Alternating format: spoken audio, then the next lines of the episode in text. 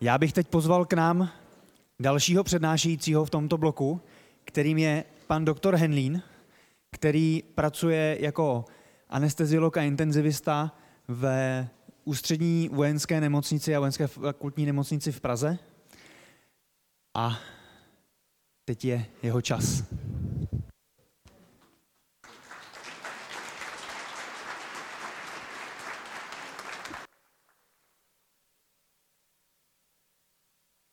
Dobré odpoledne. Eh, no, bude to dost těžký po Jardovi a, a po obědě. E, nicméně já jsem eh, byl požádán, jestli bych nepřednes nějakou přednášku o válečných traumatech. Když jsem pak o tom přemýšlel, tak jsem zjistil, že to je pěkně blbý téma. Protože když si představíte, co to jako je, nebo respektive jak každý vnímá slovo válečný trauma, tak tak si představíte tisíc různých věcí. No tak já jsem eh, poprosil mýho synátora, jestli by něco nenakreslil na téma válečný trauma, tak, eh, tak, jsem to tam, tak jsem to tam dal a tím bychom to mohli jako zavřít, ale já se pokusím, já se pokusím vám něco, něco o tom říct, abyste nabili představu, eh, jak vnímám já eh, válečný, válečný trauma. Problém číslo jedna když, eh, když někde jste, někde v zóně, kde se něco říká eh, válečný, eh, takže můžete utrpět trauma, že musíte dávat hlavně pozor na to, kde co lítá, protože to do vás může zapíchnout. Pak je taky dobrý nestrkat nikam nohy, protože o ně můžete přijít. Taky o nic nezakopávat. A a dávat pozor na to smetí, co lítá ve vzduchu. Že když na to nebudete dávat pozor, tak budete takhle tetovaný.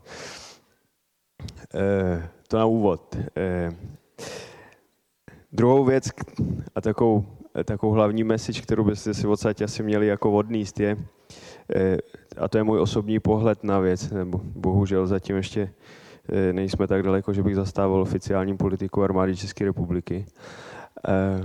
Je, tak je ten, co, co to je vlastně válečná medicína.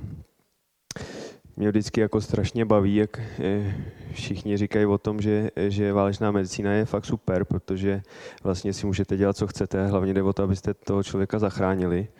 To do jisté míry platí, ale e, nemám to úplně moc rád, protože si myslím, že zrovna válečná medicína je místo, kde není moc čas na improvizaci.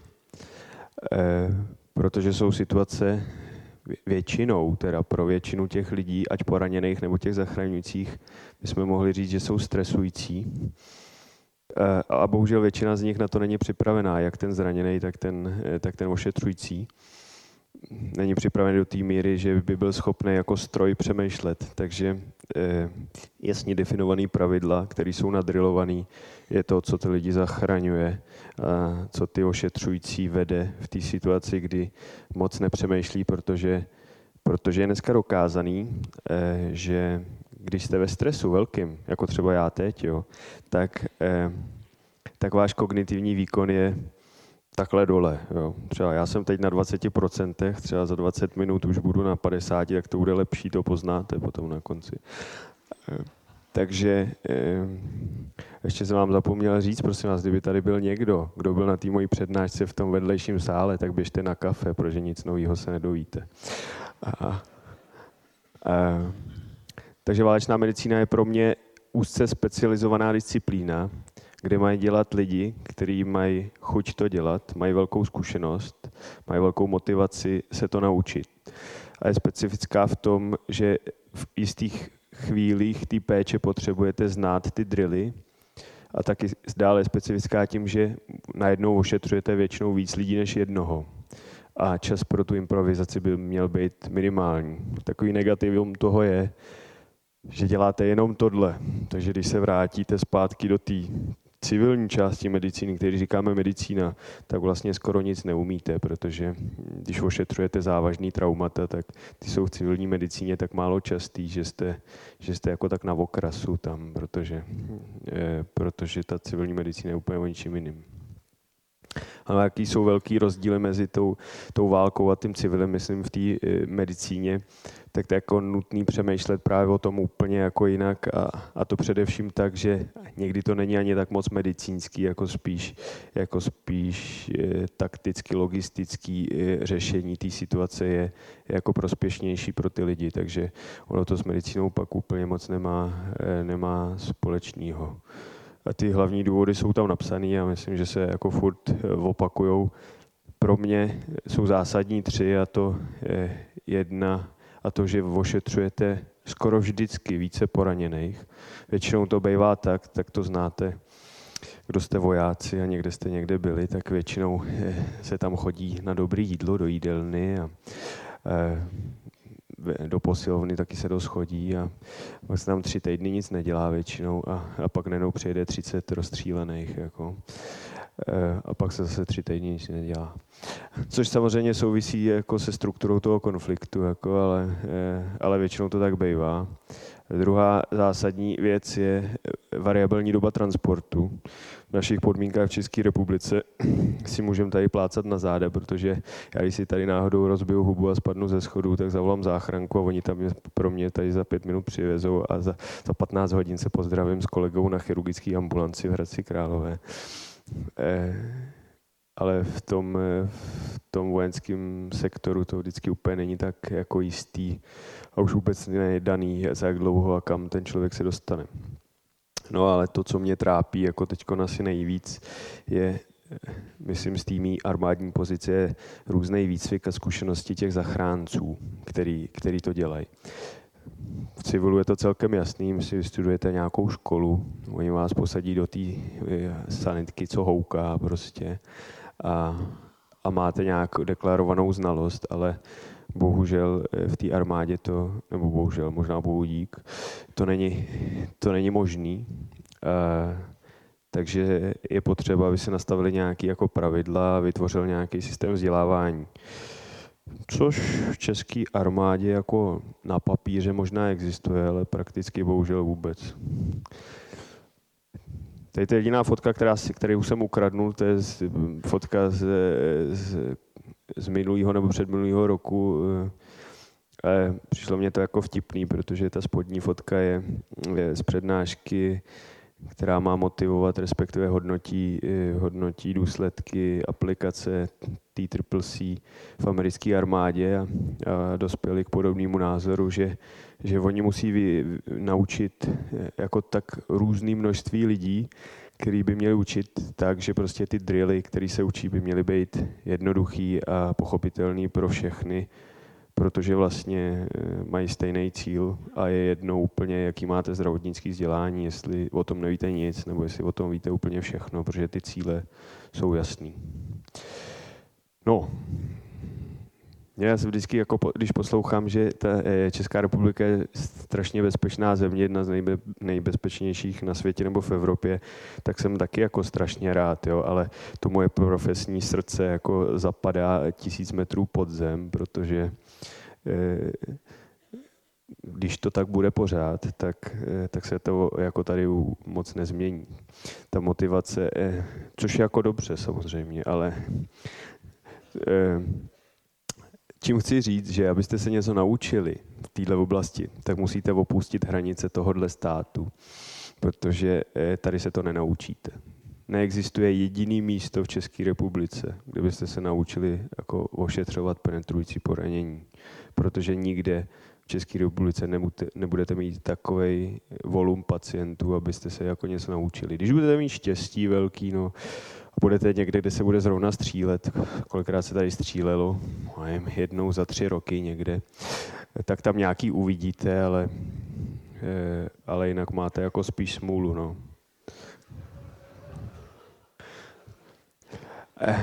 Eh, a ta hlavní message té přednášky bylo eh, k či, jako porovnat, k čemu, je, k čemu je to dobrý, eh, nebo respektive jak moc, jak moc se vlastně pohnulo to ošetřování těch traumat, protože ošetřování traumat obecně přechází z té vojenské většinou do té civilní části a jak moc se to pohnulo během, během těch let.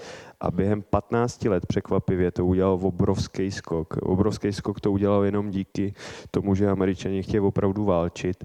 A za těch 15 let mají 15 let mají 50, v, re, v tom svém registru, který začali mít přes 50 tisíc poraněných nebo mrtvých lidí. To znamená, eh, že nazbírali ohromný spoustu dat a, a udělali v tom velkou práci. Naše výhoda je ta, že ty zdroje už jsou teď otevřený a dostupný, takže fakticky, když řekneme, že to budeme dělat jako oni, tak asi neuděláme špatně, už se můžeme jenom učit a nemusíme mít ty mrtví a zraněný. Tak před 15 lety to vypadalo asi takhle to se jako rozhodli kluci, že tam do toho půjdou. V té době, v, té době v americké armádě mimochodem vůbec nebylo zavedený TCCC. Turnikety používaly jenom speciální síly a to jenom některý. Vůbec nebyly hemostatika. Učilo se to, že když máte trauma, tak mu píchnete dvě zelený kaliny. To se mimochodem učí ještě teďkon ale nevím, jestli to je úplně zrovna pravda. E, že mu píchnete dvě kanily, dáte mu dva litry, eh, dva litry e, bílé vody a e, zaintubujete ho a tím je vylečený. A e, pak ho pošlete někam do nemocnice, tam si s ním poradí. E, no a když všechno tohle aplikovali dohromady, tak jim zbylo tohle většinou.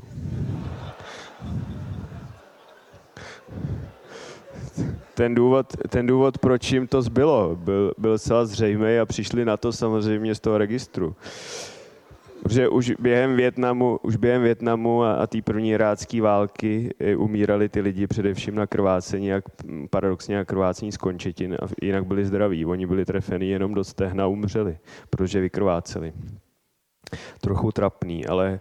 Eh, ale bylo to tak, protože prostě neměli ty vojáci jednak výbavu a jednak vzdělání na to, aby, aby si s tím poradili. No a během e, těch válek v Iráku dali dohromady, díky tomu dali dohromady koncept DCA e, eh, a DCR, to znamená Damage Control Surgery a Resuscitation, který dneska v podstatě vedou v tý, tu péči o, o, o traumata. E, protože ty traumata vypadají nějak takhle podobně, to znamená, žádný váleční poranění není malá ranka, většinou jsou to, většinou jsou to rány velký, devastující, krvácející, a lidi to úplně nedobře snášejí všichni. Tak, takže, eh, takže jasný, že eh, ty poranění potřebují speciální péči, potřebují to, abyste to, eh, abyste to viděli, abyste to znali, abyste věděli, jak ty poranění ošetřovat, abyste měli dostupné to vybavení a potom, když je vidíte, tak si s tím, tak si s tím umíte poradit. Když je nevidíte, tak si s tím neporadíte, nebo když to vidíte na videu, tak si říkáte, ale ono to vypadá stejně, ale je dobrý, když si to vyzkoušíte. Eh, Teď je zajímavá fotka, já vám k tomu řeknu jaký příběh, protože máme ještě 16 minut, tak to stihnu. Eh, tak. Tohle byl můj jeden z prvních pacientů, a už nevím který, nechci se mi to úplně vymýšlet, ale to je Afgánec, který to nesvítí, ale to je jedno. A vám to popíšu.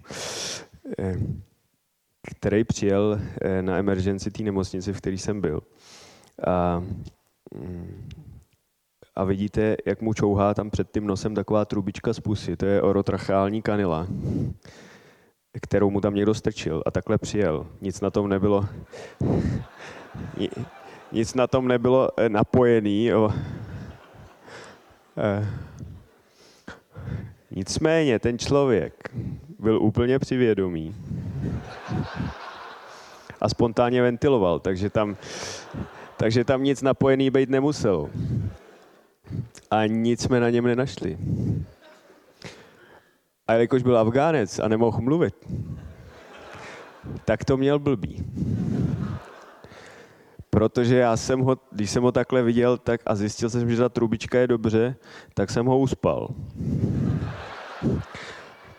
Protože mě ho bylo líto.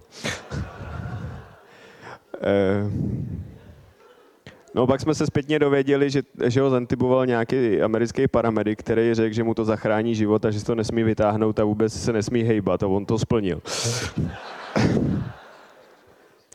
Když jsme ho prohlídli pořádně, tak jsme našli tohle za uchem. To je střel, protože to je malý. Jsem se dověděl. A výstřel jsme našli potom taky, a tak ten byl v puse a měl celý útržen, celý tvrdý a měkký patro. Takže on by se udusil, protože by se to oteklo a, a aspiroval by krev, takže on byl zaintubovaný správně. Akorát prostě nevím z jakého důvodu asi nejspíš z toho důvodu, že se nechtěl nikdo s nikým takovým zdržovat, tak mu nedal vůbec nic na to, aby byl sedovaný, ale řekl mu prostě, ať se nehejbe. Tak ten to přežil, ten měl štěstí. Nehejbal se a nevytáhl si to. To je jenom pro ukázku toho, že první dojem nemusí být to, co si myslíte. Eh, lekce číslo dvě. Když vidíte jednu díru malou, nemusí to znamenat, že je ta díra jedna, a že to, co tam vletělo, někde vyletělo a někde je, protože ono to může jako cestovat. E, a jsou popsané tisíce případů o tom, že e, střel, střely putují po těle, jak se jim jako zachce.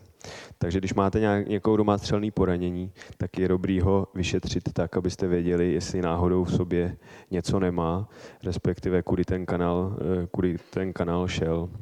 Je dobrý teda vyšetřovat něčím, co pozná to železo.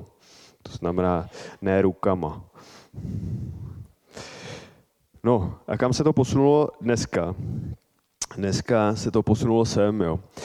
A dneska se to posunulo tam, že, že jsme v situaci, kdy americká armáda vytvořila přesný schémata, podle kterých máme ošetřovat poraněný v poli. Ty všechny znáte. Ten, ten koncept T-Triple-C je, je dneska volně dostupná značka na internetu, například Deploy Medicine. Si dáte internetovou adresu, tak, tak se dovíte úplně všechno. Jsou tam všechny instruktážní videa, všechny prezentace toho, jak by se to mělo dělat.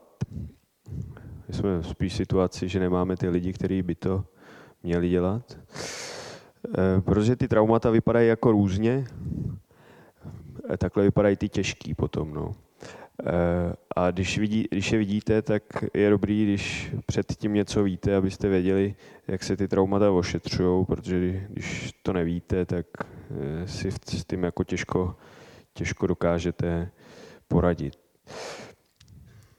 Takový specifikum té péče, té když jste, když jste venku, já tomu říkám ještě jako misijní syndrom je ten, že když jste tam eh, ve skupině těch lidí, to je jaký výhoda té vojenské medicíny, protože ty týmy, s kterými cvičíte, jsou většinou dlouhou dobu spolu a, a znají se a vychází si vstříc většinou ty lidi.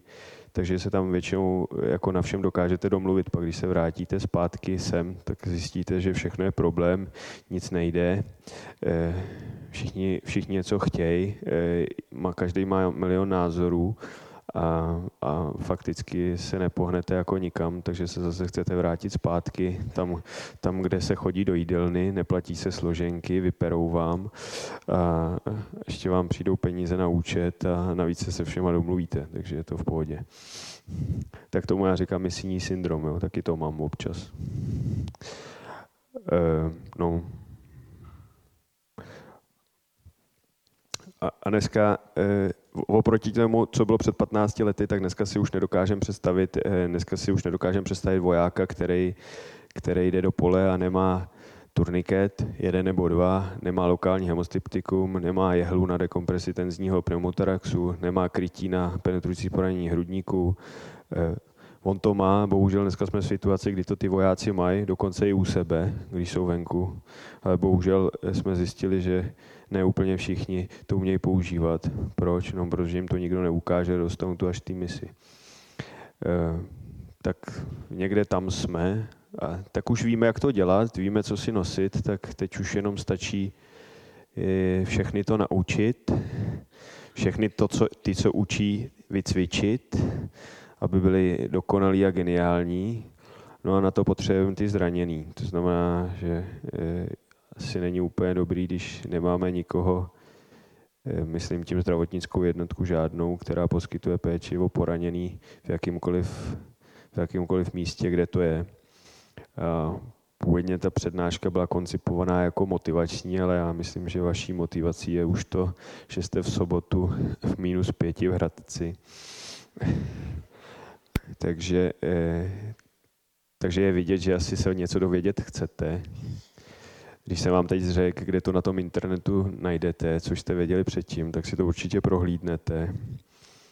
No a pak eh, zbývá už jenom tlačit na vaše blízký nadřízený nebo i vzdálený na to, aby vás nechali stážovat tam, kde se to opravdu naučíte a kde tu medicínu eh, dělají podle toho, co jste si přečetli na tom internetu, protože ne, oni, ty američani všichni nejsou jako chytrý, jo, ale, ale bohužel to, co napsali eh, o té váleční medicíně platí právě proto, že, eh, že oni jsou jediný národ na světě, který, který válčí tak hodně. Takže je, je to na vás. A přeju vám, abyste měli všichni tak velký srdce, aby se vám do nich všechno vešlo, asi tak jako tahle paní. Tak hezký den.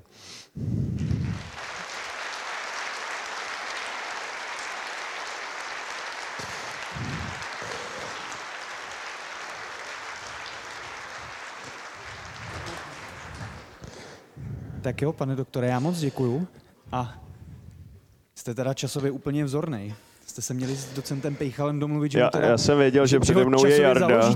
A on je shodou okolností můj spolužák, bydlel vedle mě na pokoj mě, takže my se celkem dobře známe.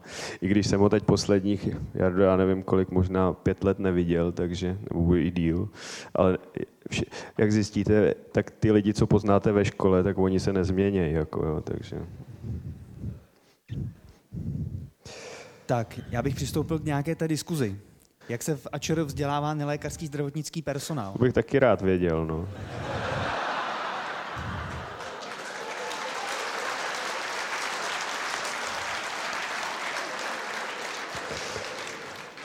Já jsem bohužel v nezáviděhodní situaci v tom světle, že jsem momentálně někdo, kdo je napsaný jako hlavní odborník eh, pro intenzivní anestezi a intenzivní medicínu a urgentní medicínu v Ačeru. Pro vaši informaci, to je takový statement, co bych si mohl nalepit tady na hlavu, ale vůbec nic neznamená. Jo. Že moje faktická pravomoc je nula. Já můžu akorát tak říkat, že to není dobrý.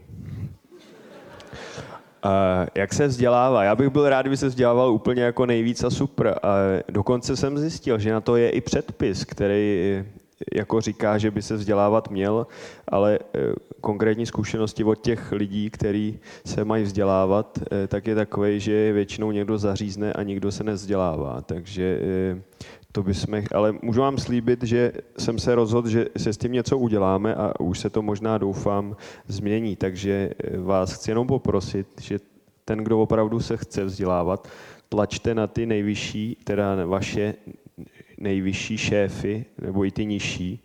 Oni vás budou posílat do háje samozřejmě, ale, eh, ale dejte o sobě jako vědět, tak aby jsme vytvořili takový povědomí v té armádě, že ta zdravotnická služba není nějaký povl, což bohužel teď takový povědomí je jak jsem zjistil, ale eh, je to někdo, kdo chce dělat tu práci jako dobře a vzdělávat se taky dobře. Ono na druhou stranu, když se na to podíváte ze strany toho velitele, tak jako on tam potřebuje někoho, kdo tam bude jako něco dělat a ne někoho, kdo mu řekne, že tam půl pracovní doby jako nebude, protože si bude jezdit na záchrance. Jako a na záchrance si bude dělat co, jako tam čtyřikrát za den vyjede, jinak bude ležet nebo co, tak to, to on může něco dělat na té rotě, ne? Takže ono to má jako trochu mouchy, ale, ale myslím, že, nebo doufám, že se to pohne. Tak, jaký pacient z vašeho pohledu je nejkomplikovanější na zajištění, když poskytujete teda zdravotní péči například v té misi? Pro mě na zajištění nebo vůbec na léčení je nejkomplikovanější pacient takový, který ho nedělám rutině. To znamená těhotná, dítě, malý, tak asi takový. A to jenom proto, kdyby, že to nedělám. Kdybych to dělal, tak to bude asi pro mě jako legrácka. Jinak si myslím, že e, na zajištění, na zajištění není nic těžkého. Zajištění většinou nerozhoduje o tom, jestli, jestli ten člověk přežije nebo ne. Eh, o tom, jestli ten člověk přežije nebo ne, rozhoduje to, jak je ten tým vycvičený a, a co všechno víte a co, a co umíte. Ale ne, jestli ten člověk je jako jednoduchý nebo těžký na zajištění, protože třeba přístupu C v ním dneska nevidím problém. Po tom, co se objevily ty vrtačky, tak to máme prakticky vyřešený. V zajištění dýchacích cest taky nevidím úplný problém, protože když to nejde strčit do pusy nebo do nosu, tak mu rozříznete krk. Když to nejde roz, tím, že rozříznete krk, tak většinou ten člověk je mrtvý, protože my si ECMO nemáme ještě. E, takže tímhle bych, to, tímhle bych to taky vyloučil a pak e, co vám zbývá jako mu zajistit jinýho, potřebujete, na trauma potřebujete jenom dobrý velký cévní vstup a, a zajištěný dýchací cesty a, a pak jenom donutit někoho, kdo je za to zodpovědný v té chvíli, aby co nejrychleji zastavil krvácení. To, jako ono to moc medicína není, jako on to je celkem jako jednoduchý, ale někdy je to těžký províst, to jako, pak to je zajímavější. No. Dalšímu dotazu. Té obrazové příloze ve vaší prezentaci pacient tam měl dvě močové cévky v nose? No tak asi tušíte správně, že to neměl na odvod moči z nosu, ale...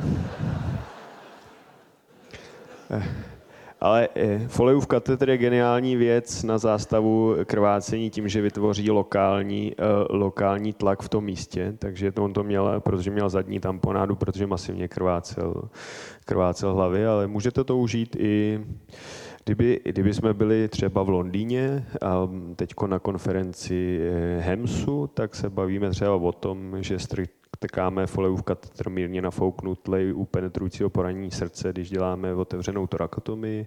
Můžeme strkat eh, folejův katetr do rány eh, penetrující na krku a zastavovat krvácení žilní třeba. Je to taková docela dobrá pomůcka, bohužel jsem zjistil, na, že na záchranné službě už se to nevozí, protože se necevkuje. No.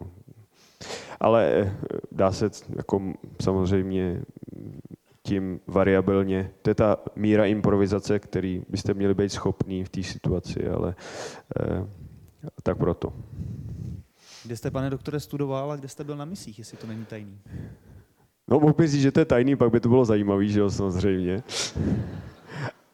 Ale studoval jsem eh, protože jsem říkal, že jsem spolužák eh, Jardy Pejchala, tak samozřejmě z toho lze dovodit, že jsem studoval eh, jako velká část eh, lidí tady na FVZ a na misi jsem byl tam, kam nás posílají. Bohužel za poslední dobu to bylo jenom jednou do Iráku, to mě minulo díky Radku. A, a jinak všechno bylo v Afghánistánu. Tak ještě teda jeden z posledních. Měl byste ještě nějaký zajímavý příběh publikovatelný? Publikovatelný příběh z praxe. Jo.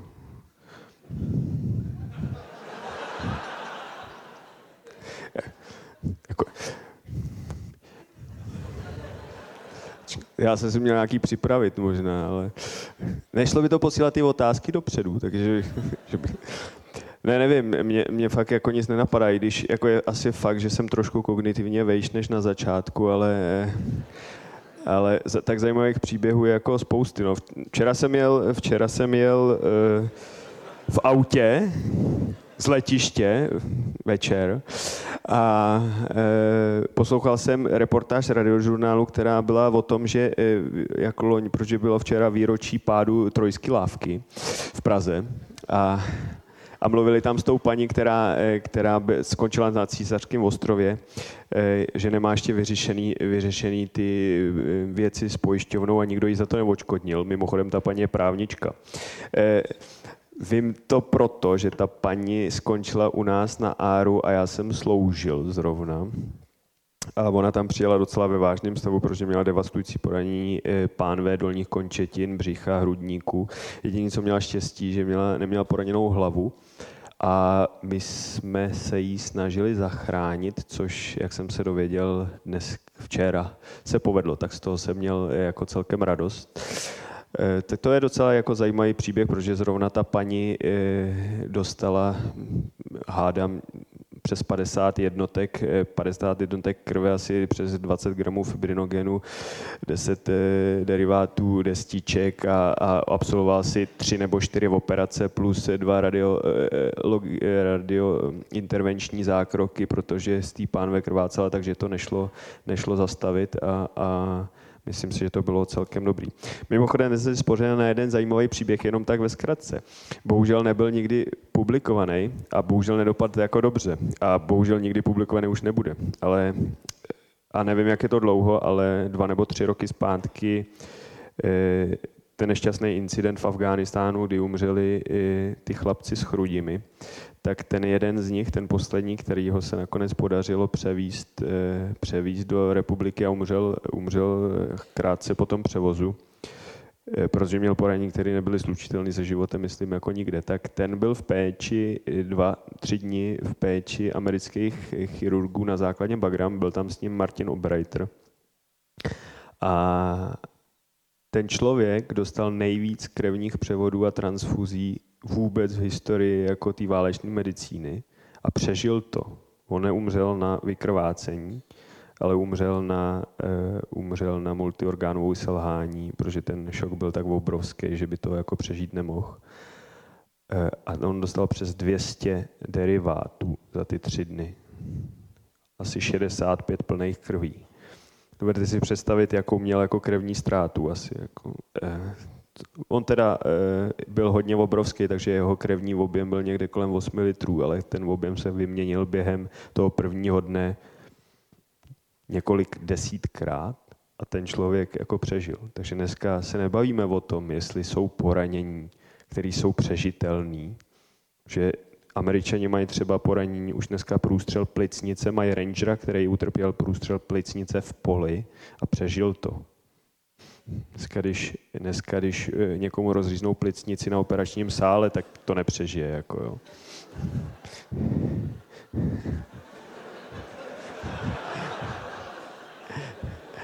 Eh, takže, eh, takže dneska se nebavíme o tom, jestli ty poraní jsou přežitelný, ale o tom, jak ty lidi a ten systém je na to připravený. A už jdu. Čau. Doktor Henlín.